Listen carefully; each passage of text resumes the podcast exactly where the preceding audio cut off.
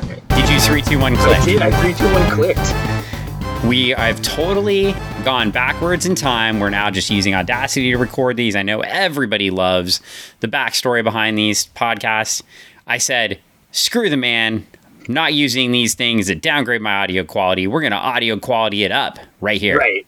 Yes. In Audacity, the newest piece of software ever invented. You know, honestly, for everybody that bags on on this kind of stuff, I, this is this is what podcasts were born on. Why not go back to the roots? That's right. I mean, we're not going to use GarageBand or something whoa, like that. Whoa, whoa, whoa, whoa! Some of my best music was created on GarageBand. Thank you very much. Mhm. Uh-huh. Yeah, that's that's when you had enough money to have Apple products. I mean, I did buy a very cool iMac from Lawyer Paul. yeah, used Yeah, yeah, and uh, I still from the bottom of a bin in a thrift store and I, somewhere. and I still I still use it to this day to to put all my music on. Well, I'll just remind the listeners this is Funny Book Forensics in case we ever actually decide to record a different type of podcast. But this one is Funny Book Forensics where we're talking about thrift storing and and things like that. Yeah. And you know, you honestly missed your calling because if you had just done the thrift storing thing like you know, later you could have done all those videos that Anne hates Oh. on the internet.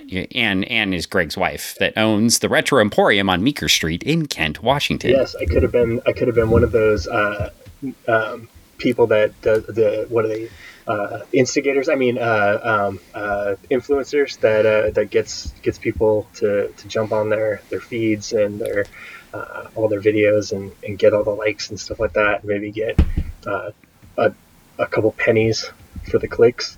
Yep. Yeah, I could have been one of those. You people. could be. I, I mean, it, I it could happen. could be. I, I have I have people that come into the store all the time and ask like, how come I don't have a, a Twitch or something like that? Because What are you talking about? We're I influencers. Well, yes, yes, yes. I understand, Dan. Yes, we influence people to go read cool comic books from the past, or even new comic books from now, but or comic books from the future. or or we influence them not to read whoa, whoa, whoa! comic whoa. books from the past. You're going to influence people not to read comic books from the past. I'm going to tell them they should.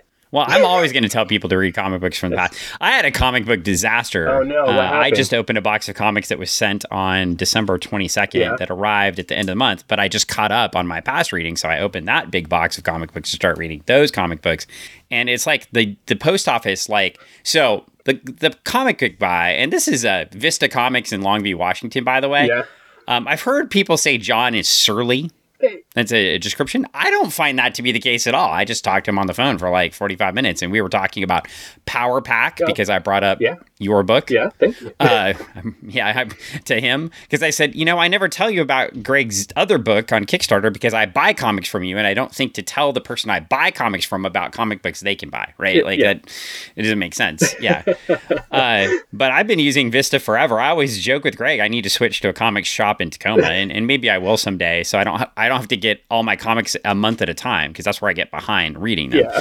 But it's uh he's always been great to me as far as when I lived down there and he just kept shipping me my books and has been consistent every month and he he takes great care in shipping them. He puts them he used to ship them in diamond boxes, but of course, you know, diamond is whatever it is now. Yeah. So now he he puts he has an outer box and then he puts them in a Penguin Random House box, Mm-hmm. one of the ones the Marvel get comics get shipped in, and then he wraps in between those two boxes with bubble wrap and stuff like that, and ships my books. Oh, nice. And I open them, and every corner he always he puts them in another plastic bag too. So he'll put like fifteen books in a bag, Uh-huh. right? And not even that many, more like twelve, but stacks them up and even staggers them, right?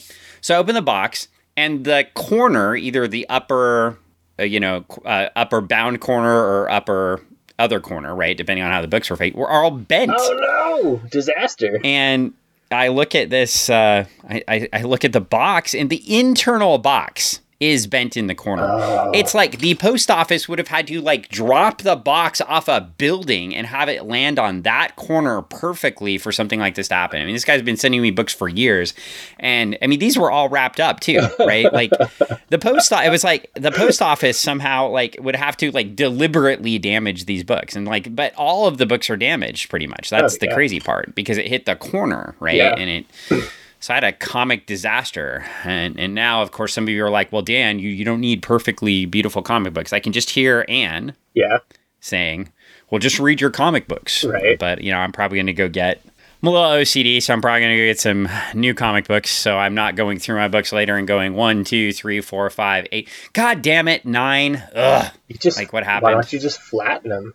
I don't have a big Why don't, flattener. just, uh, why don't you do what I do and just get Modern books don't flatten that way either. They don't. The covers don't do that. You're well aware of that. This is not a 80s books. You can do that, but you can't do it with the new covers. encyclopedias? And for those listening that don't know what It that doesn't is, work that way. I'm talking those big giant books that you get from the library that they don't let you check out. But Yeah. if you got a big enough backpack, you can get. You know it doesn't work that way. it doesn't work that You way. need like a heat press and all that Well, stuff. I I've, have. I've honestly thought about buying I, one. I, I, I- do you want one? well, I'm sure. I have one in the basement.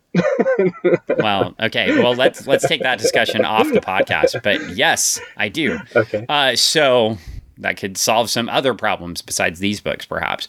But uh, yeah, uh, we are on to X Men number 95. So we read Giant Size. X Men number one, which was fantastic. Oh yeah. We read X Men 94, which was not fantastic, What are you talking about? It's an all new, different X Men. Except it was an all same, all boring ass villain. Oh come on now. Everybody loves Solomon Grundy. I mean, what? I love Solomon Grundy. That was not Solomon Grundy. That was Count Nefaria. or whatever. Count Nefarious. Nefarious? Yeah, no, Count, not Count Nefarious. Yeah, everybody loves uh, um, Count. And the Animen. Those char What? I, hey, you know, it's a different time, Dan. A different time. Well, if they're the same Animen we mentioned, maybe they're even the same ones that were in that w- issues of Iron Man that that happened before the Iron Man stories got Yeah. good. I, I don't know. were. Like I, I'm not buying. Like this villain. This is terrible, right? They picked a terrible villain. It's like they went out and got a, an amazing. It's like a wrestling company goes out and signs like the best baby face in the world, Mhm. and then has them go against like I don't know what Just a bunch think of of the worst who who's like a terrible past wrestler bad guy Uh, um, man. who's the worst the in your worst mind in like mind? I mean, oh like brutus beefcake okay, brutus Beefcake. Yeah, yeah, okay. Uh the earthquake The earthquake. oh he's dead i don't want to make fun of john tenta Okay. but I, I actually and he was a sumo wrestler so i don't really want to make fun of him he was he's actually pretty cool Uh, what about okay, uh, Sergeant Slaughter when he turned heel? ooh that was pretty terrible That was pretty. Yeah, so- okay, yeah. See, I mean, that's But he's also, but we also we got and and on top of that, Slar- Sergeant Slaughter made people think he actually was in the army and stuff, and he wasn't. oh, but he he's got So that look. makes him a really bad bad guy. A GI Joe character. Come on. Well, yeah, exactly. So yeah, let's say like it was like now, and they got Sergeant Slaughter to be the bad guy. Okay. That would be awful. Yeah. I mean, he's Like, why did they choose this? Why didn't they just give me a new villain? I mean, he's pretty old now. Well, yeah, I, I just I don't know, and maybe it's the Len Wein influence on it, right? Yeah. Like Len Wein, Lean wa- launches the book, but then wants to tie back. I mean, we're gonna. I do think that Claremont throughout his run, and I know I'm not supposed to be talking about the future, Yeah. but does do a pretty good job of taking some old concepts and and making them new again. Right. I think. uh and and it, I the we'll be, I'll go back to the parallels with the Legion of Superheroes, right? Like I think when they finally get Paul Levitz on the book there too, he does the same thing. He's really good at taking villains that existed before and kind of redoing them. Bringing him, yeah, bringing them back and giving them a little, a little tweak and a little, a little turn here. Uh, But this is not the case. Yeah, th- this is this is a case of bringing them in so that these new X Men can fight these old bad villains. Well, I think we should jump right in now. Uh, Well, jump right yeah. in at the ten minute mark. Okay, Yeah, yeah. and and and uh, jump right in at the ten minute mark and have me start attacking the book and you start defending it.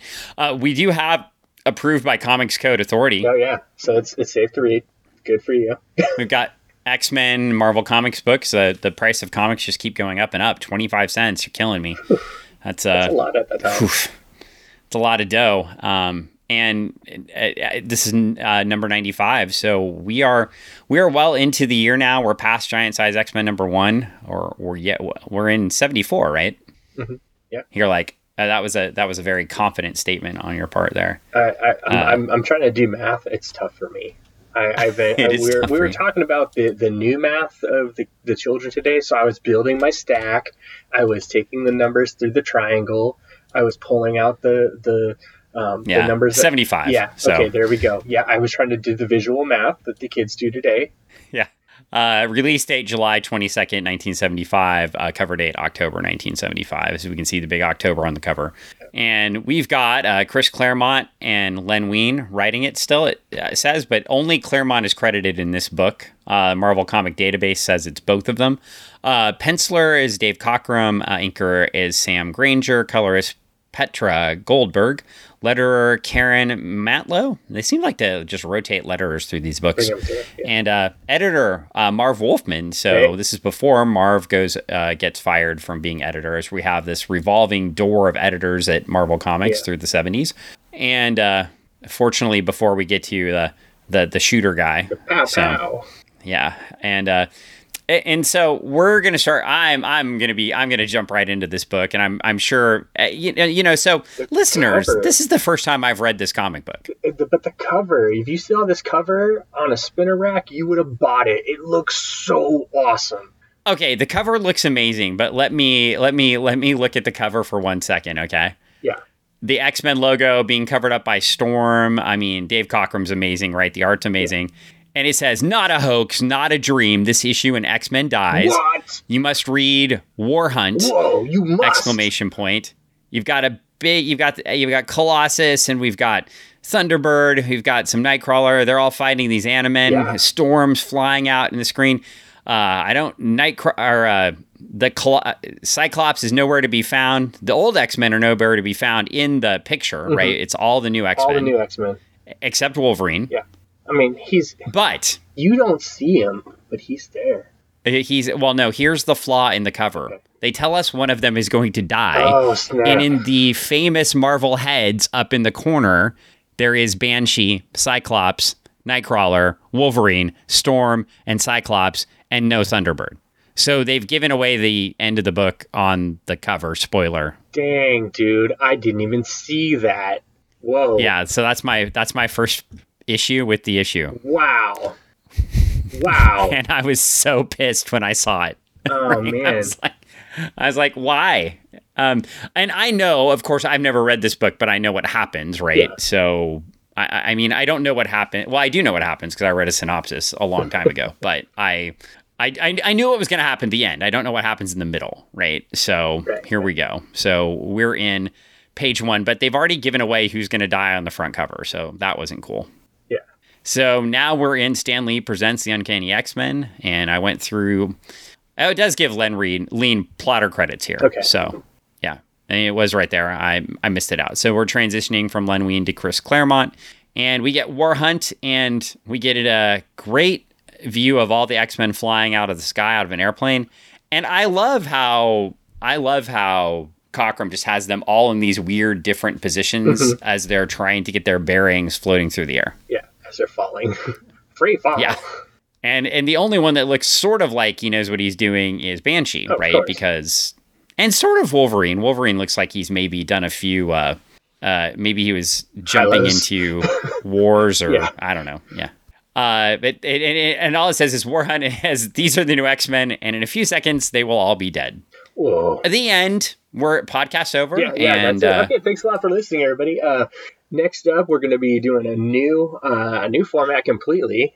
so, yeah, end of We've- an we've era. got- thanks for joining end us. of an era. We've gotten rid of comics altogether. Yeah, we're just going to burn them. Uh, and- but instead, we get Cyclops um, falling toward the Earth head first, which would have been fantastic if his head just splattered all over the Earth. Jeez,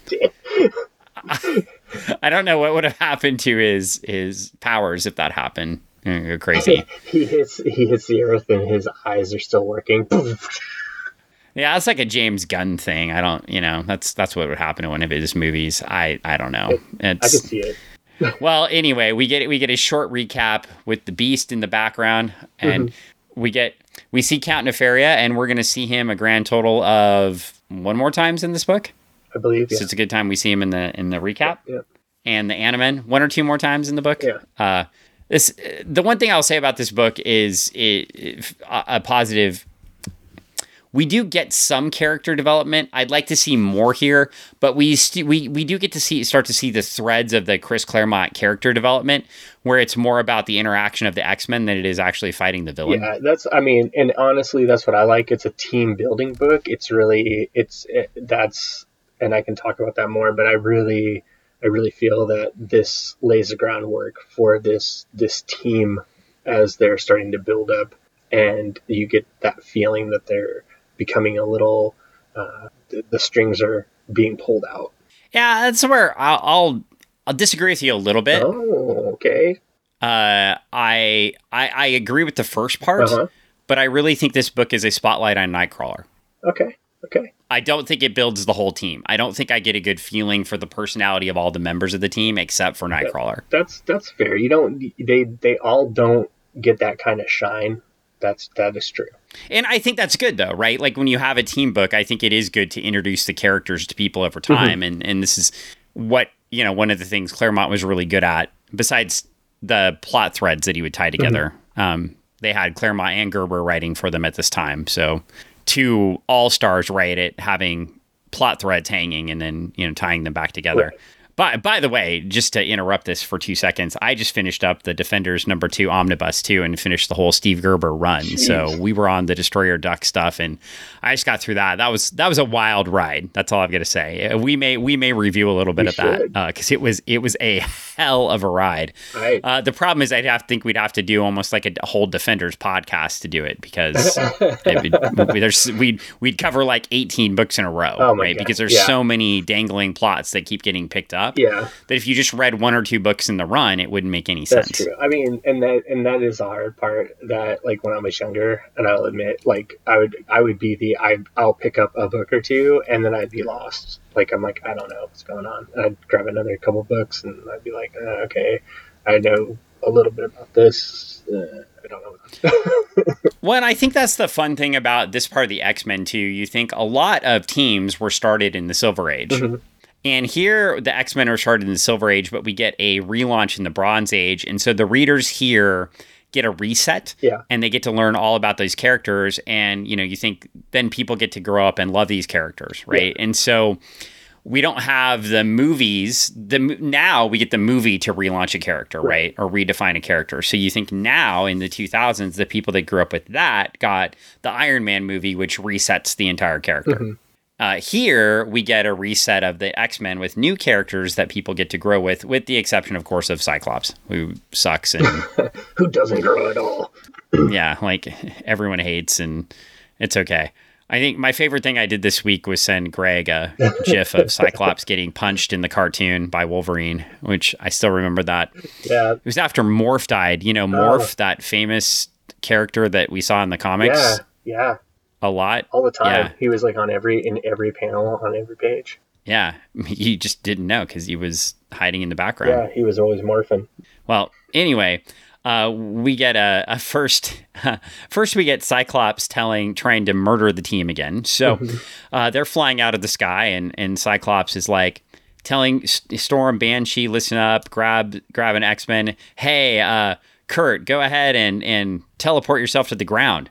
And Nightcrawler's like, I, I can do that, but I would die because like gravity. And then he's like, the law of conservation of energy demands I materialize with the same velocity I started with. So clearly, Chris Claremont just wandered out from his physics class in college Yeah. because he's like, yeah. But yeah, I, I love like the very first move in the book because Cyclops sucks so bad as a leader is to try to murder one of the people. I, you know, I this I I would say it's just more or less he just doesn't understand. But didn't he? The, the whole last issue, Yeah. the whole last issue, the entire thing was Cyclops training them in the danger room, learning all about their powers, and bitching at bitching at Thunderbird because he wouldn't let him learn about his powers. Right. A- Am I wrong? No, you're you're you're right. And that's the thing. So like we- soon- we, still don't we still don't have a clear, concise understanding of Thunderbird's powers. I have no idea what Thunderbird's powers are, but I can tell you what everybody else's powers are. Yeah. And Cyclops is supposed to be assessing those skills and learning all about them, right? And the first thing he does is has no idea how Nightcrawler's power works. He's like, um, you can you can get to places. You can teleport. Yeah, teleport to the ground. Uh, okay. I mean, yeah, he he clearly has he has an idea, but not an understanding. Well, it's also pretty clear as we flip the page that Chris Claremont just came out of college because he knows Russian, which clearly makes him a communist. because long before the only words in Russian that Colossus said were boishi moe or whatever that Yeah. was, like, right? Um, actually, I do think this is kind of cool because I always thought it was. I actually thought it was kind of lame when I started reading X Men. That's the only thing Colossus would say in Russian, right? Yeah, And here we actually have the the the text is written in Russian, and I have no idea what it means me neither. but it's kind of cool. Like they're illustrating that somebody actually speaks a different language True. without doing the like parentheses or translated by thing Yeah. and just writing it in English. But moral of the story is everybody's everybody's falling and and Colossus is like, "No, no, I'll just fall on my own. It's it's all good." It's And then we see Cyclops floating down in the sky and it's like impact minus 63 seconds. And I was so excited. Granted, I knew he wasn't going to die, but I was so excited because it's like Colossus is the first to land. Mhm. And if one could truly call this a landing. But right up above that, you see Cyclops is falling. yes. So at first, I didn't realize that was Cyclops crashing to the earth.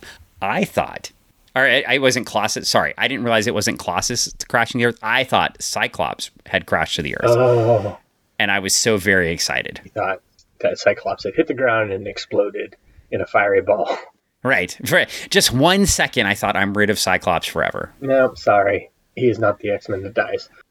yeah, well, either is Cy- well, either is Colossus. So, and you know, I would tell you what page number we're on, But there's no page numbers, just like Starlight. but much like Starlight.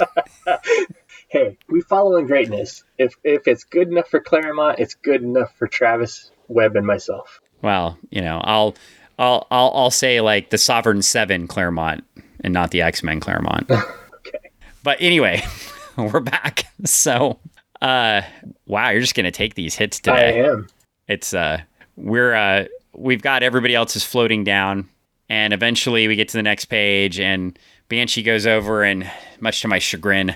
Grabs Cyclops under the armpits, and since he's flying, falling at terminal velocity, grabbing it under the armpits, rips his arms off. He bleeds to death, and I never have to see Cyclops again, right? No, I'm sorry. No.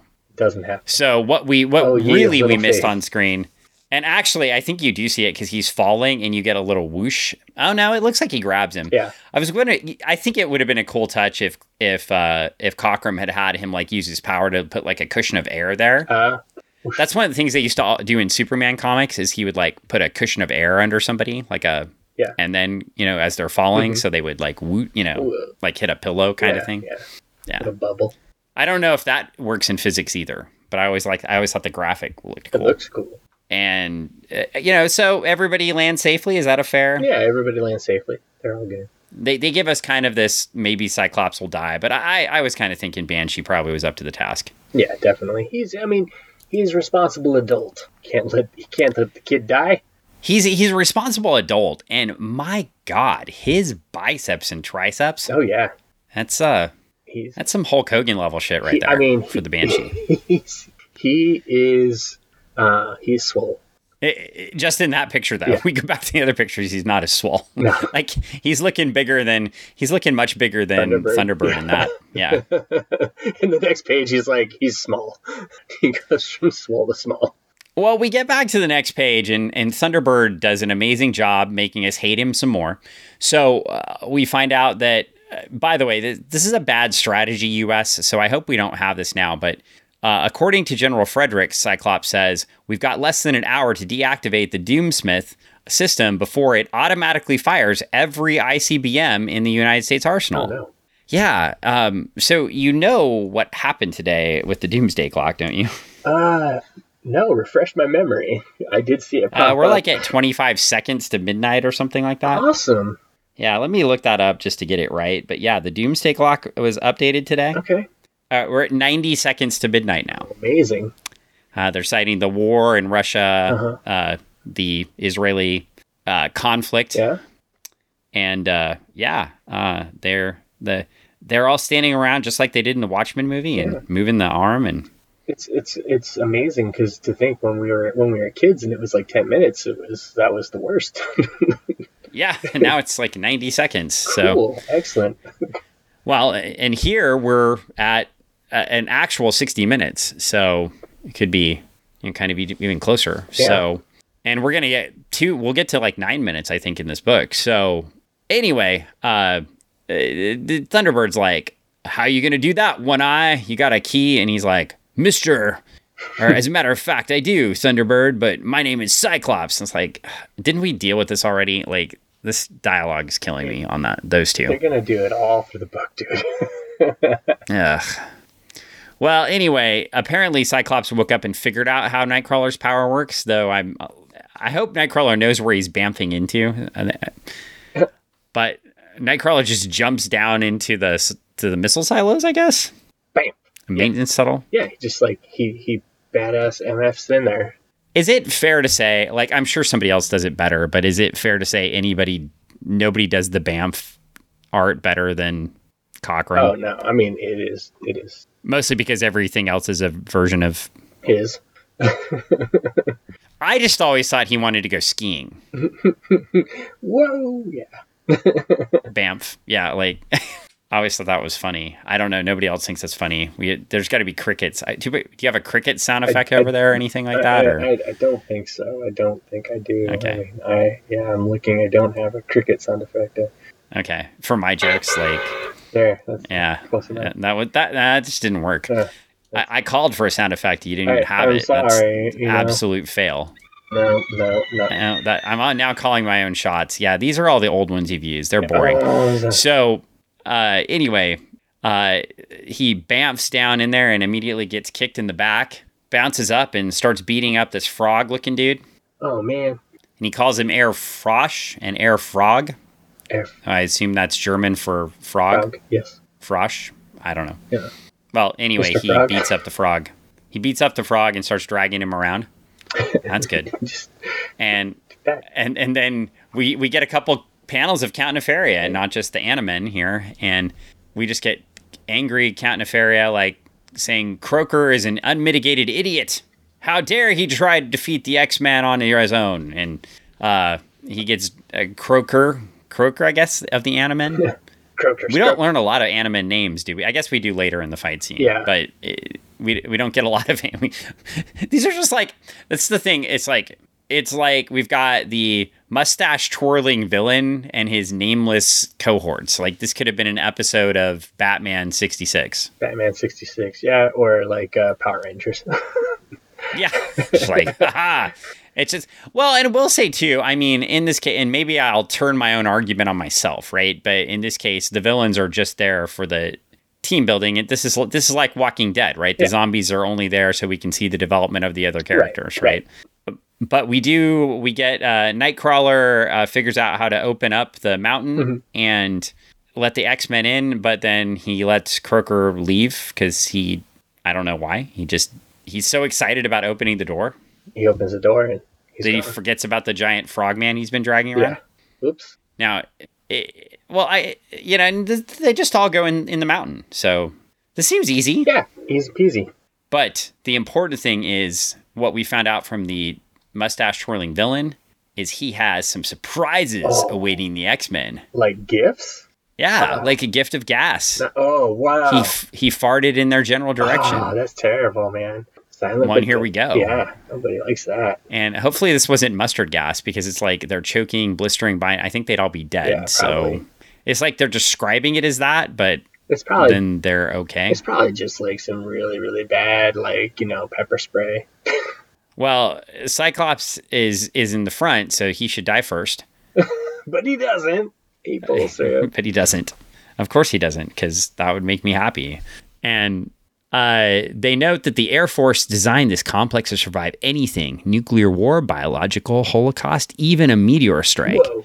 Trouble is, they never expected the X Men. Oh man, they're gonna wreck shop in there. Well, with 35 minutes left, some MPs come out and start shooting them. And they're like, get those muties. Oh man. Like, didn't they didn't before they flew down? Weren't they like? Didn't they want the muties to help them? They like, I feel like th- they got that announcement last time. Yeah, but I think that these guys might be under some kind of mind control or something. Uh, maybe. Well, they're still shouting slurs at them. So, Mind control, man.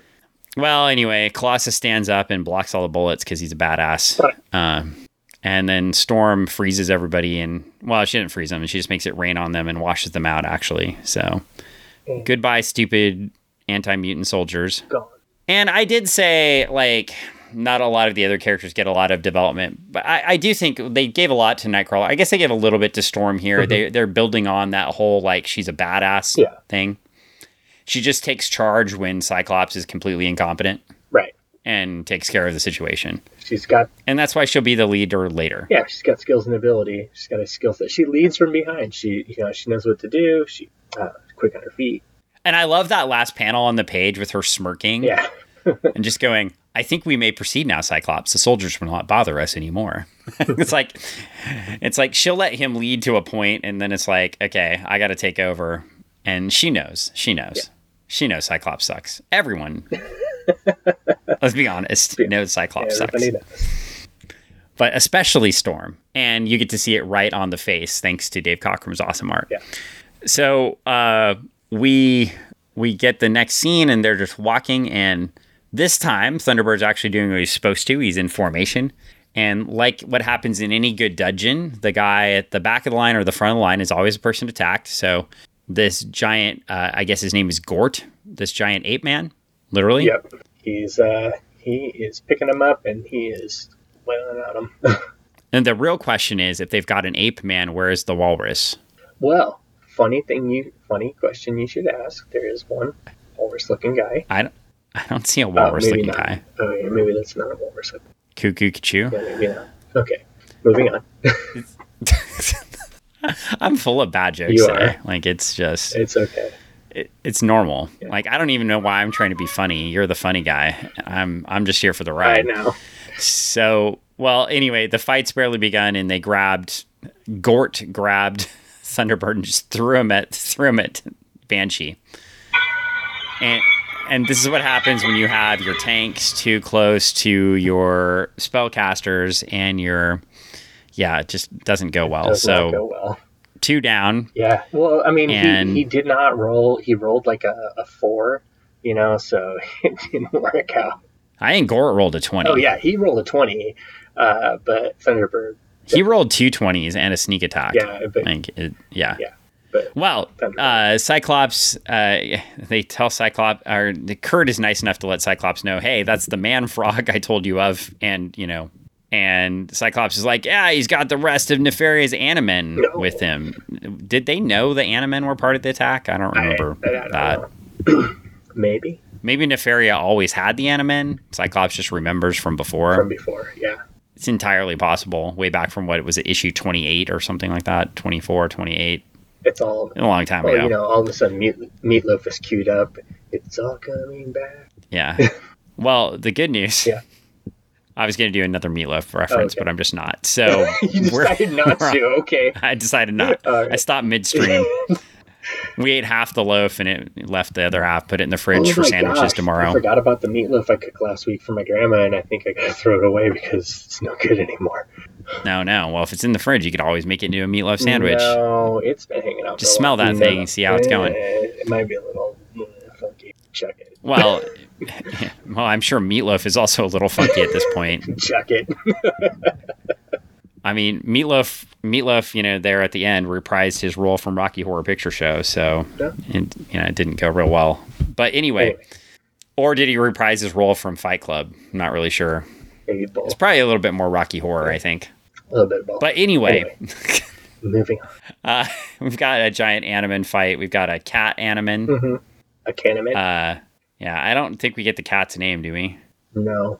But he's like, you think you're some hot shot mutie with claws, and they're and Wolverine is down. What is up? Wolverine is the least badassy badass ever in these couple comics. I know. I think Wolverine's been hanging out with the, the brown the brown liquor before he came into the fight. Little, I I don't know. I don't know what's going on with this dude. I know he's He's- he's he's, he's chumping it up. Wolverine sucks. Like I, I like I I'm reading these and I'm I know I know they start writing. I know they give the character way more airtime coming up, but right now after the first couple issues, I'm like, why didn't anybody like this guy at all? Well, I think like you know you, you don't see him on the cover for a reason, man. He's getting his ass kicked. yeah, that's like, this guy sucks. Well, we get to the next page, and we, uh, Wolverine gets saved. Wolverine gets saved by Colossus. Yep. I was really hoping the fastball special was invented here, but it wasn't. It was so we're gonna we're gonna turn the page, and we get uh, more fighting frogs, and Cyclops does something. He hits somebody with his eye beams, and then he gets smacked and immediately taken out. And but they they were fighting as a team. They're illustrating that. Nightcrawler jumps in and takes care of the bird animan Yeah, that's got Cyclops in his and a bird. and a bird. Cyclops in the cl- in the claws. Caca, caca. But then Gort's back and he's mad because they hurt his friends and Mhm. he's going to take everybody out. I think, I, oh, and then, yeah, I didn't miss her. And then we get Anna.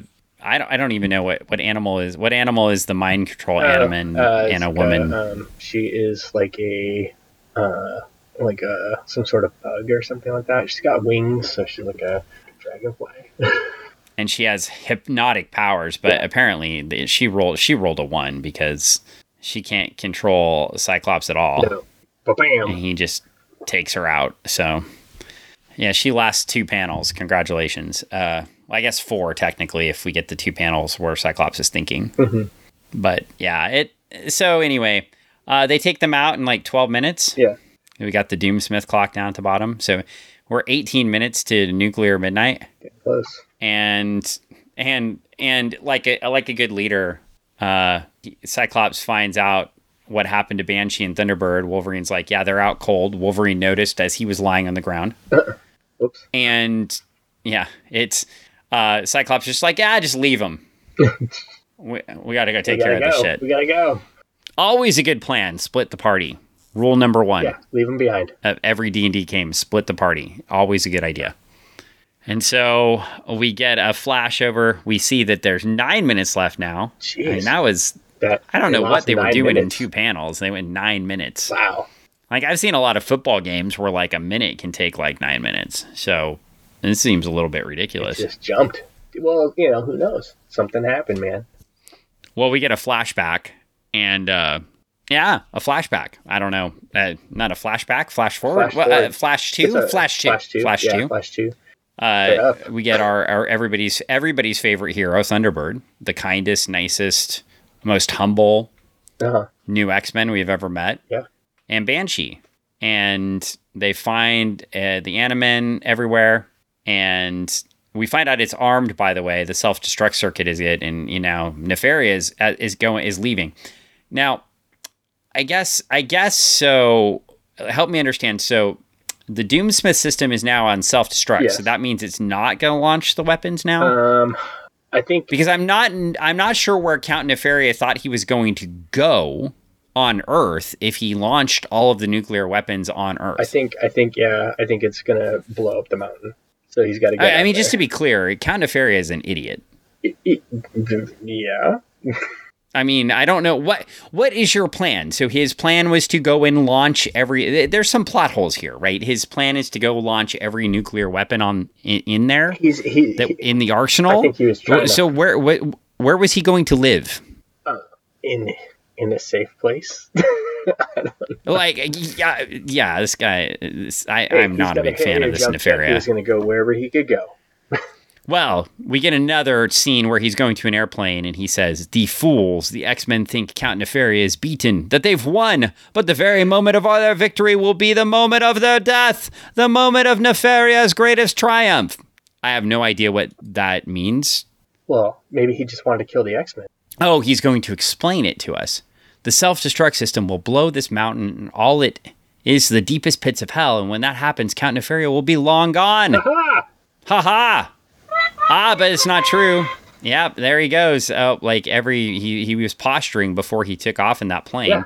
That's a pretty cool plane. It like floats upwards instead of taking off forward. it's a off Harrier forward. jump jet. It has uh, the ability to. Uh, you don't need a runway for this kind of plane. Uh, they used Oh, them that's cool. heavily during the uh, uh, Vietnam War. I see. Did Boeing make them? Did Harrier make them? Uh, I think Donald Douglas or Lockheed well, that means Boeing Well, then. I mean, now, yes. I, I honestly don't know. I'm not. I'm not. A, I could go to the Air Museum and find out for you if you want.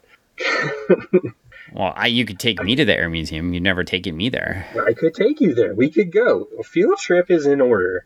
Field trip to the museum. Okay, so uh, this Harrier is taking off, and a Thunderbird jumps up onto it. And uh, it- because Thunderbird is a certified genius, as we've covered in this book, he just starts hitting the plane. Yeah, he did. Maybe his his his power, his like his his power is strength. You know, his ability. Oh, it's a Well, British plane. I- the the important thing is is on January twenty third, twenty twenty four, when we're recording this podcast. It's a super good time to joke about somebody hitting planes and shaking things loose off planes. Mhm. I'm just gonna I'm gonna tell you that this is a McDonnell Douglas plane. There you go. Moving on. nice, nice. That was beautiful. So, It's a British uh, uh, um, and McDonnell Douglas joint aircraft VTOL. well, uh, first thing we have is he's he jumps up on there and and and like Banshee's like, dude, get off the, Get off the plane. plane. Like I could just What are you all I have to do is hit it with the sonic blast and disable it. And Thunderbird is not getting off the plane. And then we have Cyclops at the computer, and we got Wolverine, voice of reason against Cyclops as always. Psych, we're running out of time. We got to go. I wish we would have called him One Eye. I wish he would have called him One Eye. It would have made me so happy. and he says, Cyclops is, how far do you think we get in five minutes, Wolverine? Because that's all the time we've got. And because Wolverine's like, leave. And then, and then, because Cyclops is a great leader, Professor X pops in and is like, yo, idiot, leave. Go. Is that a good summary of that conversation? Yeah, that's a, that that is a great. That's like totally, totally, hundred percent right. Dead on. Yeah. Get out of there, And, dummy. uh, but, uh, uh, Mr. Proudstar is still on top of the plane, smashing it while it's flying. Yeah, he's just beating the crap out of this thing, trying to get through the bulletproof glass. And Professor X is like, dude, get off the plane. And he's like, butt out, Baldy. I've been a loner all my life, Xavier, an outcast, dumped on by my by everybody I met. But I'm a man, Xavier, a warrior of the Apache, and today I'm gonna prove it. Now, uh, correct me if I'm wrong, Yeah, but warriors of the Apache weren't loners and outcasts. I mean, true, but maybe he felt that way. Maybe, maybe Proudstar felt that Or, way. or maybe he's just mentally ill. maybe he has dealt with a lot of things uh, as a as a mutant, as a Native American, uh, growing up in this time frame, and feeling these things. Uh, we don't know his true story. We don't know. Oh, we we definitely don't. We don't like they do try to retcon a lot of it later. They do. Yeah. No. I. I. It's interesting when you see the Pisker um, quick like two panel bit. It's there's more depth in that than there is in any of this. Yeah. well, and the, and and again, you know, it's you see him squishing the plane, Yeah. and like they're all telling him get off the banshees. They're like, get off the plane. Like, what are you doing? Like, it's it's it, and it makes you wonder too. Because and I, I now I say like he's mentally ill, and I I'm gonna I don't mean to joke about this but- too much because he looks like he's trying to kill himself, I- like he's trying to commit suicide. Honestly, it feels like he he's he's a proud warrior. He wants a warrior's death. He wants to he wants to take out this bad guy, and he's going to do it at any cost. And if that's at his cost, that's the cost it will be. Uh, but it didn't need to happen. it didn't need to right? happen. That's and that's at all. No, I mean, if he it, and maybe that's the thing is he's he lives up to his name. He is proud star. He is too proud to work with the rest of the team. And it says John, well, and we flip the page, John Proudstar's hands rip deep into the Harrier's cockpit, ravaging control systems, computers, electronic hardware. Now, uh, usually pretty complimentary of Claremont Mhm. and Cockrum, right? We don't we don't need that line in there. We need the plane blowing up on this panel. Yeah. And we don't need that text. Yeah. Because then they see it blow up in the next panel. Yeah. It's already evident from the page before that the plane's something bad's going to happen. Mm-hmm. The plane should just go up in that top panel. Get all that text out of there. You can see it. It's big. We get to show off the art, but they don't need to tell us that That he pulled out all the things because it's a visual medium. Yeah, I, I can Yeah. I can I can understand what you're saying and why you're saying that from a reader's perspective, but I can tell you from probably from their editorial direction they were probably given, uh, they were probably told to slow the action down and give the spacing to to allow for a build up, Yeah. and and they're probably told to let it happen over two panels. Well, and I will say there uh, when we get here to the reaction from Charles Xavier, So I blame still I blame, telling him get out, get out, I blame Wolfman. and the facial expression he has, right? yeah, and it's like here's something that I think is key that that Cockrum does here at the art. So the explosion happens, and it looks like Charles Xavier's head is also exploding. I, it well, uh, honestly, I feel like with his his connection, his ability to connect to people um, telepathically, maybe he had a connection with Proudstar. Uh, Yeah. and and and he's feeling all that everything. Well, in the, in the the plane explodes. Of course, we never see a body. Yeah, which is always interesting in comics, but I'm just going to gloss over that one for now.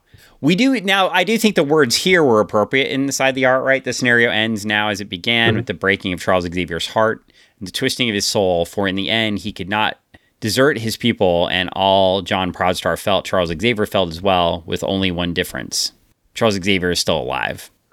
I, you look back through X Men history yeah, it's honestly not the death of of Thunderbird that is the big deal, but it's the fracturing of Charles Xavier's mind in this scene that's the big deal. Yeah, Because this is the thing they reference. I now, now I'm projecting to the future that we're not supposed to be talking Right. about, but this is the thing that gets referenced over and over and over again.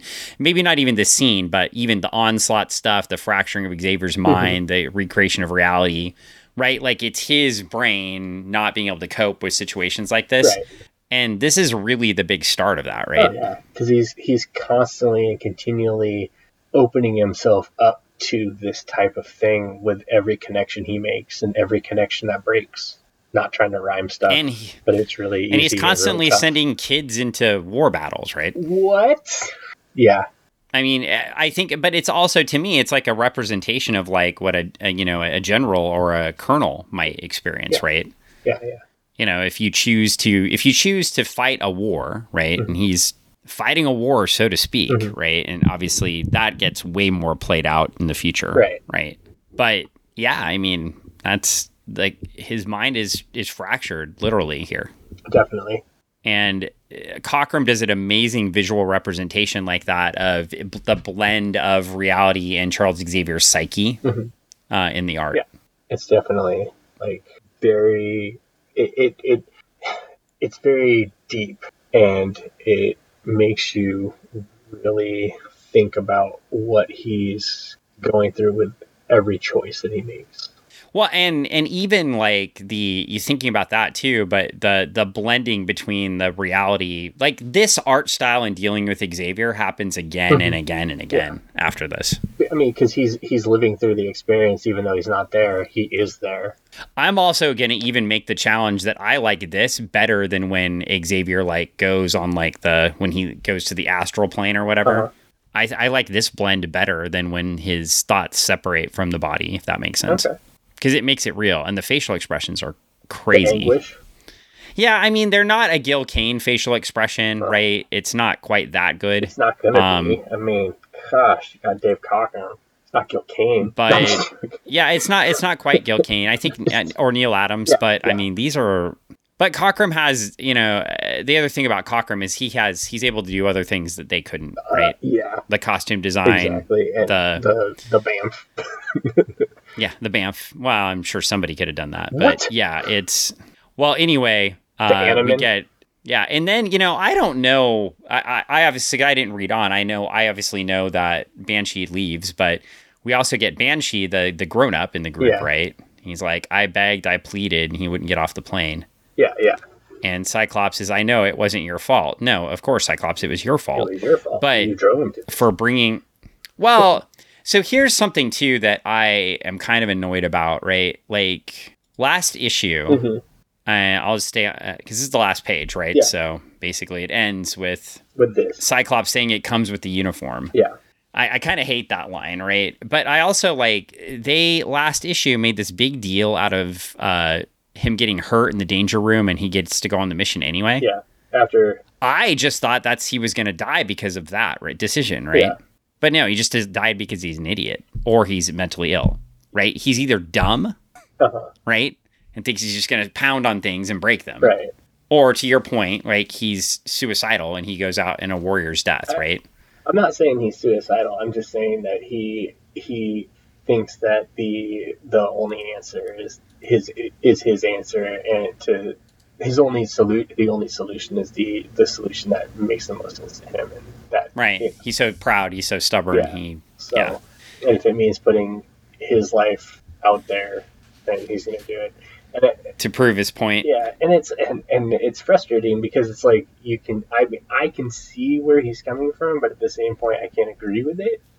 you know, you can see it, but you can't. You, you don't have to agree with it. It's it's it's it's it's one of those things. It's like I, I I wish he had more page time. I wish he had uh, we, we had more understanding of who he is, or more of a character development for him because I feel like there's a lot there, and it was a, a wasted character. Yeah, I, I do too, right? And I, because there's no, that's the other thing about it. He's not in the book long enough for me to care about him dying. Yeah. Right. As a reader, Yeah. okay, he dies, but I don't, and he, so the jerk died, right? Yeah. And I, and, and as a reader, I'm like, and, and he deserved it because he was an idiot. Yeah. I, mean that's the that's the thing, you know, knowing never reading the story before and just you know knowing that it happens and the reverence that the character has, right? And I get there weren't as many deaths in comics then and and Right. that, and so you know I understand some of that piece and I it's jarring. I think I wonder But- I wonder if in the time that they and this is this is a question more or less just a just um, it's a it's it's just a question to think about. Um, in the time frame in which this was written, do you think that they did uh, this type of story uh, with this character dying as a like and using this character as the one that dies uh, as a all right so here is a character that we we don't have a lot of connection to uh, we're gonna use it as you he's our bad he's our he's our bad bad good guy and this is what's gonna happen. Um, and it's it's okay. Um, and in this time frame it's okay. Uh, i don't think that the, this type of situation would fly today with this type of character No, I, I don't think it would. Um, here, here's here's the one thing I will say because I did read the first few pages of the next issue, which we're not going to cover in on the podcast, right? because it's not xcast um, if you want to do now if you want to do a second podcast and we want to cover all the uncanny x-men books from the, the start to through Jeez. Um, i might welcome that right? I mean you're gonna you're, you're gonna be here a few years but uh, we all of a I- I sudden would it say, be like- hilarious. all of a sudden there's like nothing but uh, uh, people like messaging yes we want to hear your hot takes on the x-men. Please do the second podcast about the x-men. Oh my god you guys are hilarious. We can't wait there will be no we, we we have no hot takes on the x-men and the x-men are one of the most overanalyzed know. I- books you know everything you say is I, so I did new. like in the first few pages of 96 Yeah. cyclops is struggling with what happened Uh, yeah. so at least at least there's some reference to it uh, also in the next issue uh, banshee is dressed like a caddy so i you know it that must have been high fashion for the 70s uh, he's uh he was he was hip yeah he was he was hip he was hip he was hitting the clubs hip to be square. he was hitting the clubs yeah so But in two ways Yeah, in two ways Well, anyway, Yeah. it- but yeah, I mean, I don't know. Not I say not my favorite book. Mm-hmm. Uh, not my favorite book is a single read, so I want to emphasize Yeah. this, right? Because we we weren't allowed to talk about the future, Mhm. right? I you, you you heard me though. I get more excited when I talk about like what comes out of the book because the Bamf piece comes out of the Yeah. book, right? We get uh we get more of I know Bamf showed up before, but it, this is like the Bamf in combat, right? Yeah. Like we get we get uh we get this the the the growing the the evolution of Xavier's character, right? Right. And not just being the guy that pops in to tell them what to do at the end, but Not the the person who's really like powerless and actually can't do anything to solve the problem. yeah, Uh, we get Storm's facial expression and her slow uh, usurpation of Cyclops as the leader, which will eventually happen. Uh, we get uh, Colossus i- i- being Russian a little bit, I think. and really we don't get anything out of Wolverine, which is fine. I, I, uh, unpopular opinion. I think I like all the other characters better than Wolverine anyway. you love all the other characters. I mean, it, and it's fair. I mean, we get except except except uh well I, I like wolverine better than banshee and and thunderbird i just mean of the core, Yeah, of the core. right of the core characters Okay. um I, it doesn't mean i don't like and i'm gonna be clear i love wolverine right i don't i don't hate, dislike wolverine I, did, I saw you with that shirt that's like got Wolverine and a big like the the the no symbol like a Mr. Yuck or like a the Ghostbuster thing on it. you know what I'll, if, if if one of the listeners wants to get me a wolverine with a ghostbuster symbol over him i'll wear that i'll wear that to a convention And but and, uh, and like Yeah, on the back, no, like, as far as the- I mean that was so. I mean, but I think it was more Hugh, the- Hugh Jackman on the front. So Yeah. I don't know. Maybe I'm confused.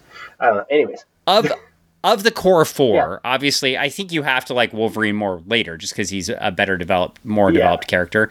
I don't mean that. Then maybe Colossus, right? I, I think, but I, you know, I always liked Nightcrawler and Storm more than Wolverine, yeah, I, uh, for sure. Colossus, maybe not, like but 10, 10 issues away from this, you get you get a better a better built up Wolverine, and twenty issues you're gonna get a Wolverine you're gonna like.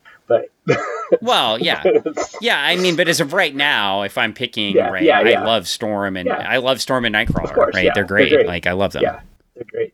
and you know, Colossus is is Colossus is kind of a big goof doofus, but you know he's getting the job done. And What I what I, Wolverine really again didn't do anything in this issue. what I like I, about I him, also think too.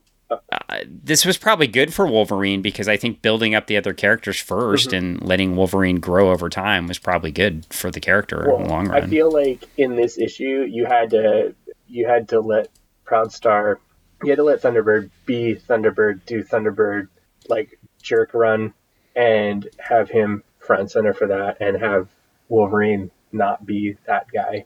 And then Wolverine steps out and is the jerk for the next ten episodes or ten issues. Yeah, and you know fills that fills that spot you know because that like i said you can't have uh, three jerks in a room and then who do you choose from because you know sunfire thunderbird wolverine. Like yeah. it's a tough run. Well, I mean, and Cyclops. and cyclops. Well, uh, well i was gonna say and then you had havoc and havoc already left so i mean havoc's Yeah, and now we get and and you know the the of course the other fallout of this is we get the dour, grumpy, sad Cyclops for the next twenty years. You know, like oh woe is me, I'm just not a good enough leader. Well, th- uh, honestly this is like the, i mean this this is the beginning of that because you had cyclops where he was he was in the in in the, the beginning he was trying to deal with oh i'm the leader i how do i do this and then he becomes he's like i'm the leader i i know how to do this and you all have to listen to me and then this is his big first time out with this group and then he rolls a two like you know yeah, I, I mean, I would say one, but at least everybody lives. You know, I mean, uh, no, they don't. Not everybody. Got star. yep.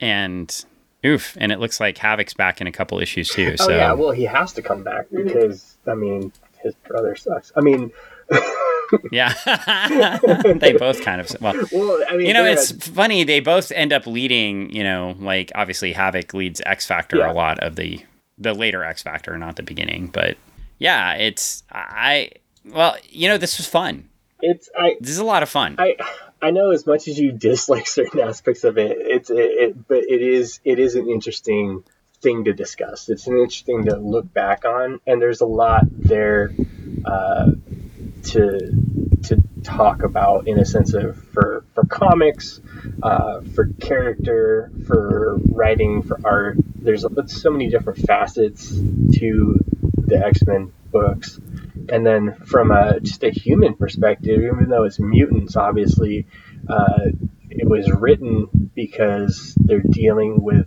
ways that people are different and how we deal with that. But it's easier to put it into mutated people with powers as opposed to talking about people. And yes, yes, it is. and and you you look at it like that, and you're like, oh my gosh, this is what they're talking about once you kind of like take the layers apart. And I mean, for for me as a kid, like I I thoroughly I I didn't understand it all, but I resonated in a way that I kind of did. And being a uh, a mixed, you know, mixed ethnic kid that has a you know parents that have different stuff that made them up, and I'm starting to see like all these things that make the mutants and stuff. I'm like, you know, oh wow, these are it. You just start to put the pieces together in your own what makes sense for you, and you're like, okay, the world is messed up. The world is different, and these are the things that you need to do to make things better. yeah, well, and that's also the other appeal of the book, Yeah. right? But then, then that's too like everything you just talked about is why I thought Count Nefaria was the stupidest villain to start with. yeah, yeah. Well, I mean, and you take a look at what he did. He took regular people and turned them into animal mutant people things. That you know. Yeah, but they don't really like it's the themes you're discussing aren't really hit there, right? Yeah. They're fighting a, a mustache twirling villain. Yeah. Uh, Doctor Strange knockoff. Yeah. So, well, good book. Yeah. I think we should should wrap this one up and we will review something next week. Oh my gosh, I can't wait to review something. I can't wait. I hear something is going to be amazing. Something is always amazing. Uh, you will find out next week what that something is. Oh. Maybe I'll even disclose it on. You know what? What? we are going to do? Oh my gosh, what are we going to do? I, I I'm making an executive decision now. Oh, he's doing it, people. He's telling us what yeah. it well, is. well, we we just read Yeah. something you read every year. Uh huh. So we're going to read something I read every year. Oh, snap. We're going to read The Great Darkness Saga, Legion of Superheroes. Whoa, he's making me read a Legion book, people. And and you've never read I it. never read this. Holy crap. This is going to this is going to take us I, e- e- 5 to 6 episodes cuz we're going to read the main books, but the, we'll probably read the lead-in book so you have a clue what's going on. Okay. So it'll be very similar to what we did here, Yeah. right? Like we read the one big book that sets up everything. Yeah. And then we read the two stories after. This will be the opposite, right? This will be like we'll read a couple of books that lead into it, and then we'll read the the story itself. Oh, okay. It's going to be fun because you're going to have no idea what's going on, and and, and it's going to make me so happy. I But- am excited about this because I like new stuff. We haven't. I know you haven't read it before, Yeah, no. and it's it's it's just like Giant Size X Men number one. I mean, Great Darkness Saga is pretty much known as something everybody should read. Uh, so uh, this is this is the book that reintroduced Darkseid back into the DC universe after Kirby's failed project in the seventies. And I, again, I Are we taking a I'm just stating tube? facts here. I love Fourth World stuff, but it was a failed project we? from a sales Yeah, perspective. for myself. I was going to say, are we taking a boom tube there? No boom tube. Well, boom tubes may pop up in this book. Could happen. So it'll be it'll be a little Darkseid in the thirtieth. Oh, spoiler! Oh, oh, Maybe I should just cut that out. I shouldn't be tar- talking about some Darkseid. oh, okay. No Darkseid. Dark who? Dark what? Dark what? Darkwing Duck. There I go, spoiling the story for you before we even get going. So you know what? We're gonna stop talking before I spoil any more of the story. Of course, putting Darkseid's head on the cover of the trade may do that too. Yeah. Oh, that's a that's bad move, people. Bad move. Well, I'll I'll give you not the trades, so you can get the original covers, Okay, cool. and we'll go from there. Right. And uh, yeah, that'll be fun. I'm gonna be really happy for the next few weeks. Me too. I'm excited. All right. Well, on that note, uh, let's uh, wrap this baby up. Uh, do you you have a book that people can buy? Yes, I have a book that people can buy. You can pre-order Absolute Zero's Camp Launchpad. You can go and hit up your local comic book stores, bookstores. You can go to Amazon, Barnes and Noble. Uh, you can check out and go look for Absolute Zero's Camp Launchpad. Uh, we'll put a link out there for you, but uh, it is pre-orderable right now. It'll be available in March. Uh, Mike Tanner and I wrote it, and Gabrielle Gomez did the artwork. And if you like summer camp, you like space, you like adventure and awesomeness, and talk about a team book. Uh, it's not quite the X Men, but gosh darn it, these kids do some amazing stuff. And of course, if you order the hardback version of Absolute Zero's Camp Launchpad, you will indeed get an MXPX CD mailed to you with the book. No, you won't. Don't say that. Good lord. In fact, when you order Absolute Zero's Camp Launchpad, you will indeed get a scratch and sniff cover that smells like vanilla cupcakes. Oh my gosh. No, but if you go to the Einhorn Epic Productions website, you can get t-shirts and stickers. What the uh, the the publisher That also smell like vanilla cupcakes. the publisher is actually making uh, t-shirts and stickers for this book so you can go to camp launchpad with us. You can rep camp launchpad. You can rep absolute zeros. Put a sticker on your car computer whatever you want And the publisher, of course, is Little Brown. I have no idea how to buy this at a comic book store yet, but I can give you the link on Amazon where you can pre order it as well. yes yes you can go there you can grab it uh, uh, okay, I'm just gonna say right now, um, my mother-in-law, a uh, an English teacher for many years, uh, when she found out I was doing a book on published by Little Brown, she lost her mind. So, because apparently that's a big deal amongst English teachers and and the uh, literati, literati, literati. I don't know. I, I don't know. the, the, the people who who- the people who, who love the books, uh, it's a, they're they're they're a big deal. So Yeah, well, I thought it was a big deal when you told I, me. So, I, it is a big deal. I like yeah. So her and my father-in-law were like, "Oh my gosh, this is this is a real big thing. This is this is amazing. This is this is you. I mean, you've made books for the last like 12 years, but this is this is a this is a big publisher, like of big books of like books that like you know I have bookshelf books on my bookshelf from this. so they're like, because you haven't published something with a publisher they've heard of because they don't collect comics, then it's not real until it's published with a publisher that they've heard of that has books with no pictures. No, no. Well, I mean, you know, they. This is, you know, it'd be like, it's, it's uh, I don't know how to explain. It's like when, when, when I got to go take my grandma to Shiniuba and bring her there for the book signing because they carried Junior Braves, and she was like, "Oh my gosh, you have a book in my bookstore." So Yes. Okay. There, there we go. it's I it's just it's I just like putting it. into a place that you're familiar, right? So this is a publisher they're familiar with. It's it it, it hit them and they're like, oh wow, button. Uh, same thing with my grandma when I had a book signing at a bookstore that she actually buys books at. So. And then she was like, Wow. "Why isn't it in Japanese?" I was like, "I don't know." Wow. I love that. Why isn't it? she could translate it for you. Well, we did. Well, on that note, uh, we are going to wrap up this episode, but you can, of course, always find Greg at the Retro Emporium on Meeker Street in Kent, Washington. I shouldn't say always because he would be there now, but he's here with me podcasting. So not always, but often, Often. Especially often on the weekends. So you, you could find him there if you want to.